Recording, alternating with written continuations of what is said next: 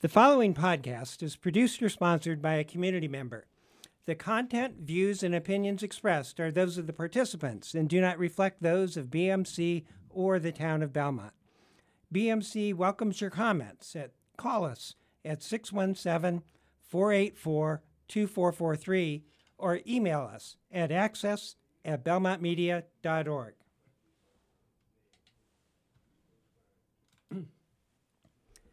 Hello, everyone. Welcome to Community Conversations. I'm your host, Roger Colton. The town of Belmont is now deliberating how to reuse the old incinerator site uh, that's been closed for a number of years.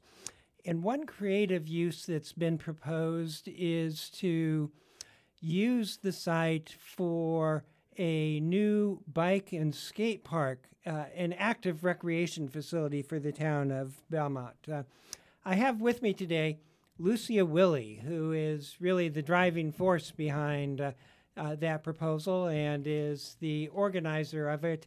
We're going to learn today what, what it means to have a bike and skate park and what the, the implications are. Thanks for stopping over, Lucia. Thank you for having, having me, Roger. Uh, Lucia, uh, before we really get started, give us an introduction to yourself. Do you, uh, do you have kids? Are you a Belmont resident?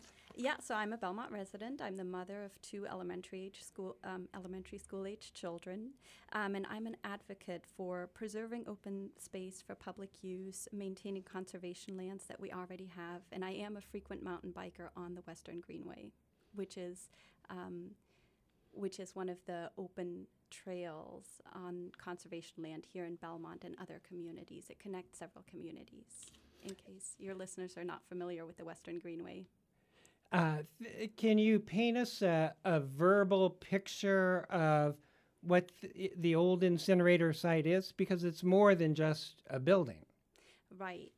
So um, it is 25 acres, and um, let me start by first, because I think the context of the incinerator site is really the key. Let me start with the context. So the incinerator site is surrounded by conservation land, fully surrounded. So um, it is in the middle of both Rock Meadow and Beaverbrook North. And as I mentioned earlier, Rock Meadow and Beaverbrook North are uh, home to part of the Western Greenway, which is a very heavily used, multi use network of trails. So you'll see dog walkers, you'll see runners, walkers, bikers. And so, as I mentioned, the incinerator site itself is 25 acres eight acres of which are wetlands and 17 of which could potentially be developed by the town. So, as Roger mentioned, the incinerator site hasn't been used as an incinerator for decades. And so, what that means is that vegetation has grown up on the incinerator site, and much of it now looks very much like the surrounding conservation land.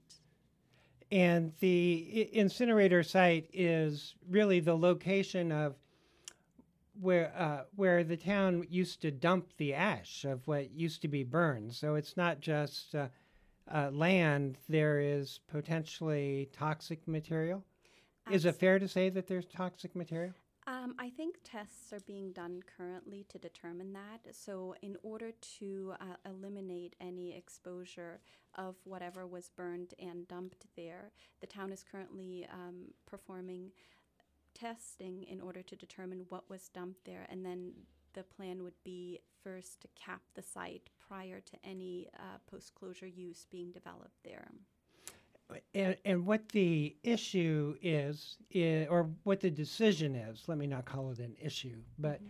what the decision the Board of Selectmen face is once they cap that site, what do they do with it? And there's a whole host of, uh, of options on, on how to use that site.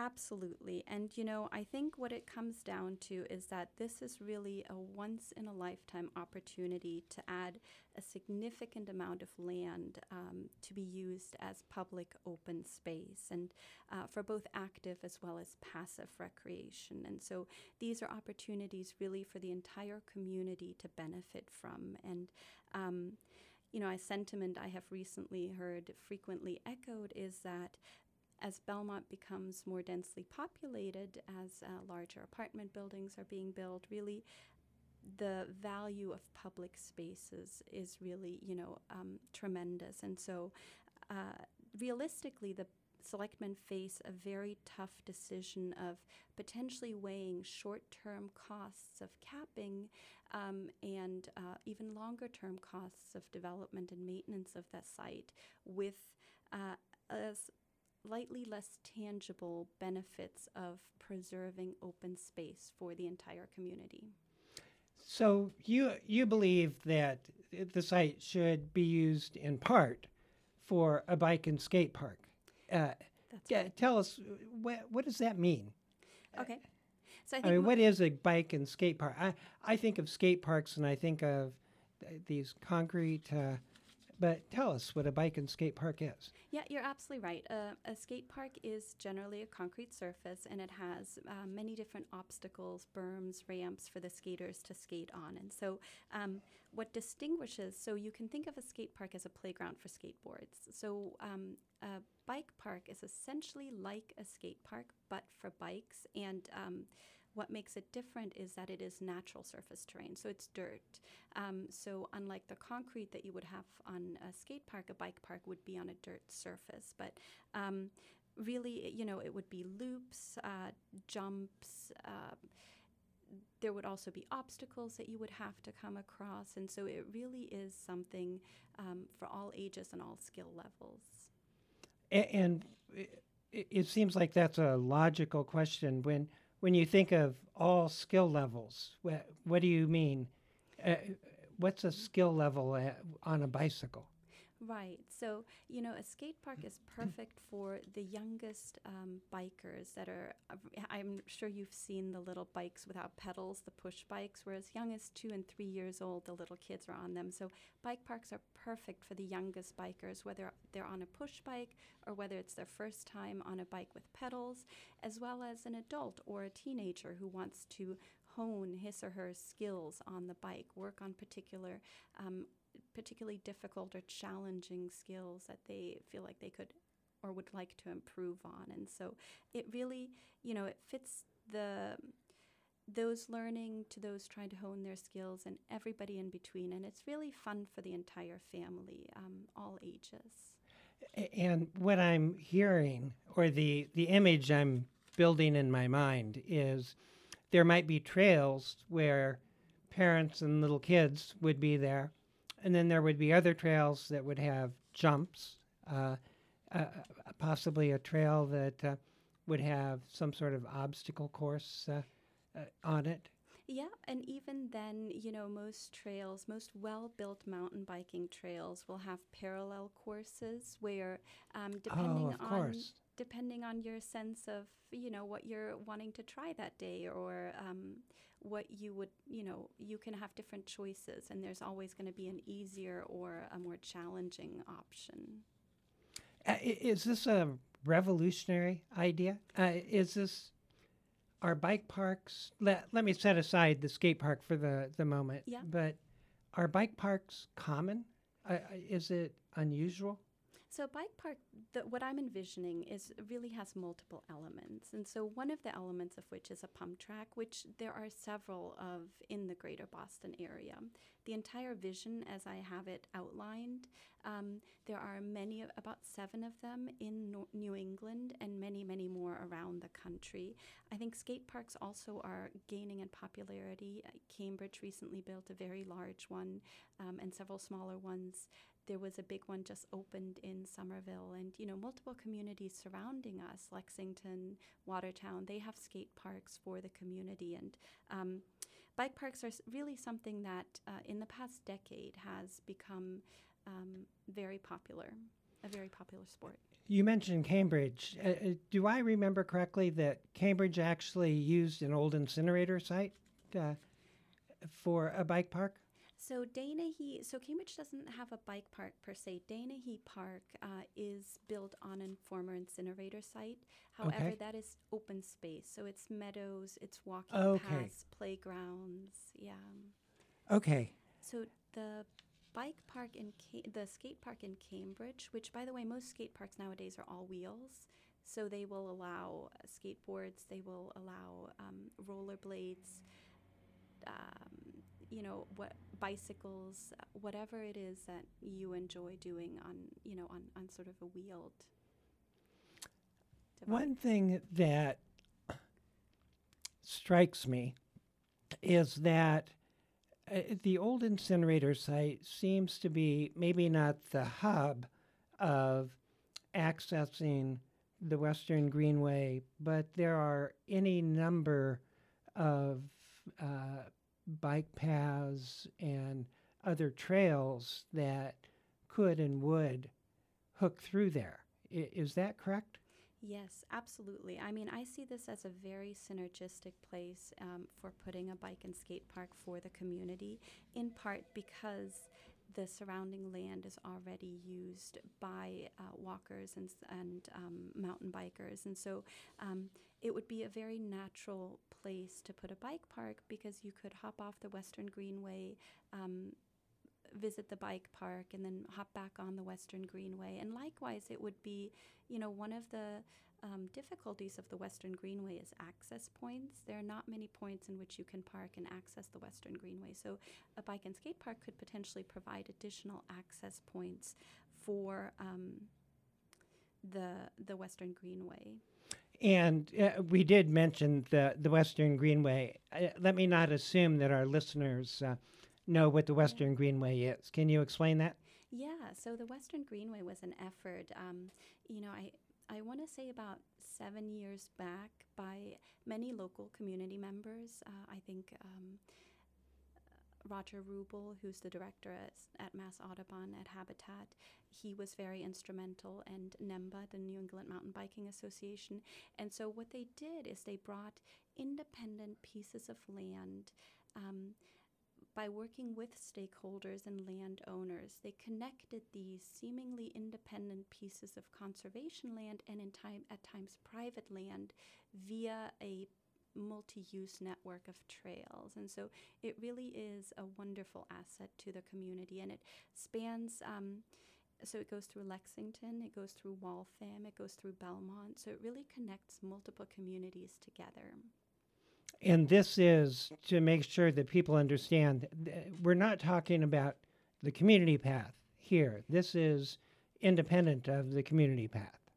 That's exactly right, but it does complement the community path. So when I think of a community path, I think of um, something where you can get from point A to point B. It's a mode of transportation. It allows bikes to become uh, really a plausible way for families to safely travel to a different destination. A bike park is a little bit different in that it is it's like a playground. Uh, you're going around in circles and you're trying different things and you're honing your skills. But a multi generational playground. Absolutely. I mean, I could go out if if I could get on a bicycle and uh, go over a jump. I, you know, I would try that. Hopefully, I wouldn't uh, kill myself, but I would try that. Absolutely. And you know, I enjoy mountain biking with my children. We're frequently at bike parks um, in New England as well as the Western Greenway with the kids. And uh, mountain biking is one of the uh, one of the activities that I really enjoy doing with my father as well. So often you'll see three generations together will be out there mountain biking, and everybody's having a good time. One of the things uh, uh, that strikes me, and, I use that term again, but uh, is that Belmont really doesn't have a facility for active recreation for uh, for teenagers or maybe even uh, tweens, maybe even somewhat younger than, than teenagers. Uh, have you thought through the the need for active recreation? I mean, kids, little kids, can uh, can go to uh, playgrounds, and we are renovating our playgrounds around town. But the uh, a site for active recreation really doesn't exist in Belmont that I can think of. Right, absolutely. You know, a bike and skate park really would be a fantastic resource for also that demographic, that teenage demographic. And, you know, um, one of the things about the fact that it is 25 acres of land, so a bike and skate park, um, even a world class bike and skate park, would really occupy roughly five acres of that land. And so you can see um, the land being used for other uses that bring in even greater parts of the community. Um, you know, I think we had outlined the potential of a boardwalk and bird watching, and so it really becomes a community hub. And one of the ways in which it synergizes with the community path um, is that via the Western Greenway and Lone Tree Hill, the community path would connect the bike park to the rest of town on off road trails. So the community path wouldn't directly connect to the bike park, but the community path would connect to other trails and bike paths that would connect to the, the bike the bike and skate park. That's right, off of Route 60. So, off of Route 60, you can enter Lone Tree Hill and um, go through Lone Tree Hill, cross Mill Street, and then um, you would be on the Western Greenway in Rock Meadow, and that would connect to the bike and skate park. Mm-hmm. I, would like to go back uh, for a moment to something you said just a few minutes ago. Um, you said that a bike and skate park would take about five acres, and we had started with uh, 25 acres. You subtract out eight for uh, as wetlands, which would be undevelopable, mm-hmm. Uh, which would leave 17. So, really, talking about a bike and skate park is uh, talking about a relatively small part of the incinerator site. A- and there's a question behind the question here. But uh, uh, so, what do you do with the rest of it? Do, does it preclude other uses? Does does it fit with other uses? Right. So, bike and skate park would fit really wonderfully, for example, with a solar farm. So, Belmont has a climate action plan where we want to reduce, um, you know, we have um, stepped up and said, you know, we're going to reduce our carbon emissions. And so, part of the goal of the incinerator site is also to help us reach our climate action goals. And so, um, you know, certainly a bike and skate park is very low impact on the surrounding lands. It's mainly dirt, so runoff isn't an issue. You have very few impermeable surfaces. And similarly, a solar farm creates very few impermeable surfaces. And so, um, the two really work well together and complement one another there as well. And, you know, as we bring our children there, it's a wonderful opportunity also for parents to have a discussion on what it means to conserve energy, to use renewable energies, and really what the values of our community are. Is a, a bike and skate park, is it lighted or, or is it a daytime use? Uh, I can't imagine this may simply indicate what I can imagine, but I can't imagine using it at night. Uh, would it be closed at night? That's right. It would probably, like many recreational facilities, it would be dawn to dusk. Dawn so to dusk, of course. Mm-hmm. Okay. Generally, very low impact. Um, generally, very much in keeping with the wetlands that surround it, the conservation land that surround it. Yeah. Okay, I want to remind our listeners that we're talking with Lucia Willie. Uh, Lucia is the organizer of a group of Belmont residents who are promoting the use of uh, part of Belmont's old incinerator site as a bike and skate park, uh, or I, am starting to think of it as an active recreation uh, facility for the town of uh, Belmont.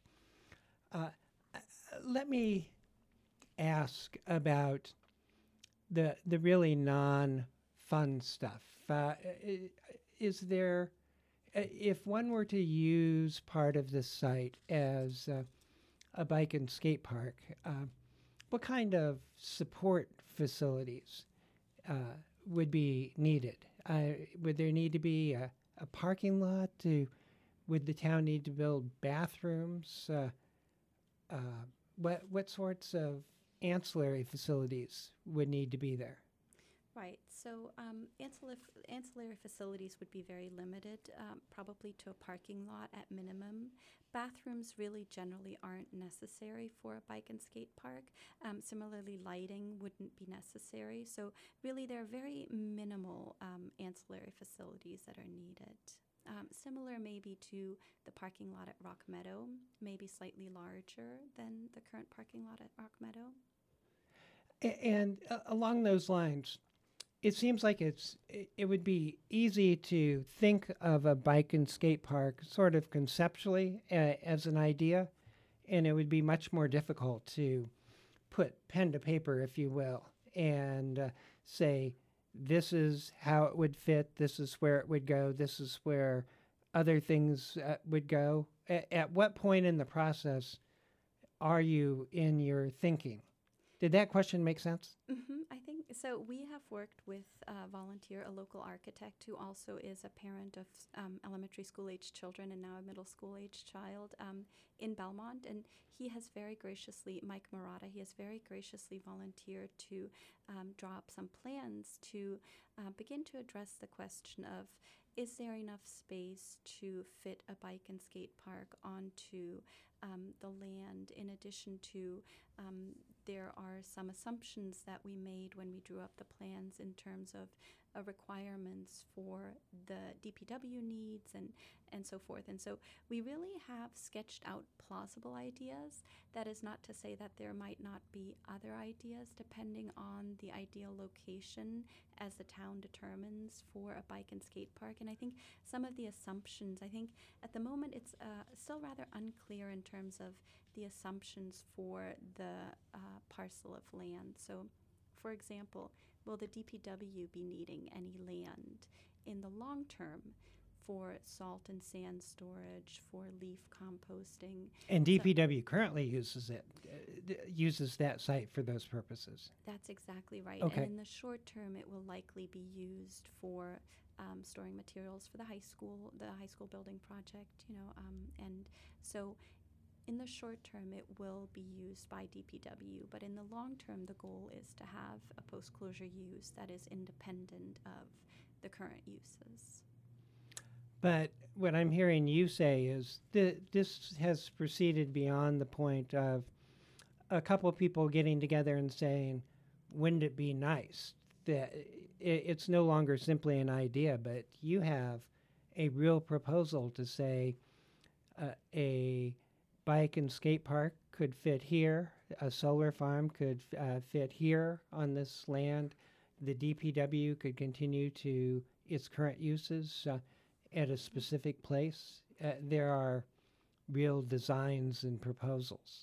Absolutely, and we have tried to engage t- stakeholders within the community as well. We've presented this plan to the selectmen, we've presented this plan to the Recreation Commission. We have um, spoken with um, different communi- community members about this plan. So we have really tried to um, put this plan forward as a viable, real alternative. We've thought about the um, ongoing, the development costs, the ongoing maintenance maintenance costs. Um, how would something like this be in the long term maintained? Um, so we've really put a lot of thought into this. Yes. Well, let, let's talk about that because whenever we talk about a, a proposal for a new facility of any sort, i i to the extent there's a dollar tag associated with it, and there has to be a dollar tag associated with it, uh, there is a concern because Belmont doesn't have many dollars laying around. Uh, have you thought about the cost of this? hmm So one cost is the capping costs, and I think there's a lot of uncertainty surrounding that and how the potential post-closure use will actually impact the capping costs. So we have not had a chance to really think about that because that is more in the community development realm. That is something where ongoing studies will be. Um, elucidating, you know, giving us more answers in terms of that. But in terms of the development costs, so uh, building a bike and skate park, if all of it were to be paid for um, with public funds, it would be it, the total cost is right in line with, for example, the walking path we're building a ground, the Grove Street uh, playground.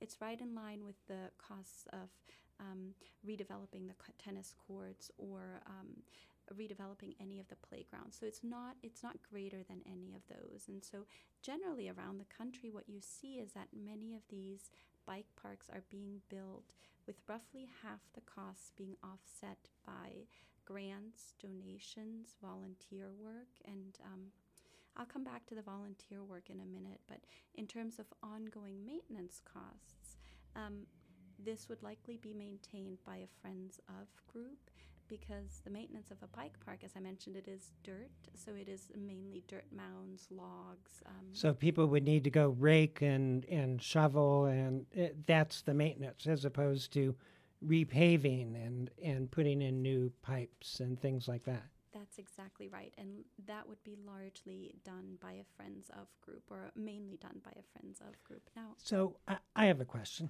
Yeah. Um, Uh, the, you mentioned a few minutes ago the the New England. Let's see, I wrote it down. The New England Mountain Biking Association. Mm-hmm. How do they fit in? Uh, how, if at all? Maybe they don't have a role. How do they fit in to something like this? So, the New England Mountain Biking Association, or NEMBA for short, they are a very active community in uh, a very active group of volunteers that are already active in the community. So, for example, when you're walking along the Western Greenway in Rock Meadow, crossing over to Beaverbrook North, or even the Long Bridge in Rock Meadow, you'll notice that many of those bridges are stamped with NEMBA. So, the NEMBA volunteer crews build those bridges.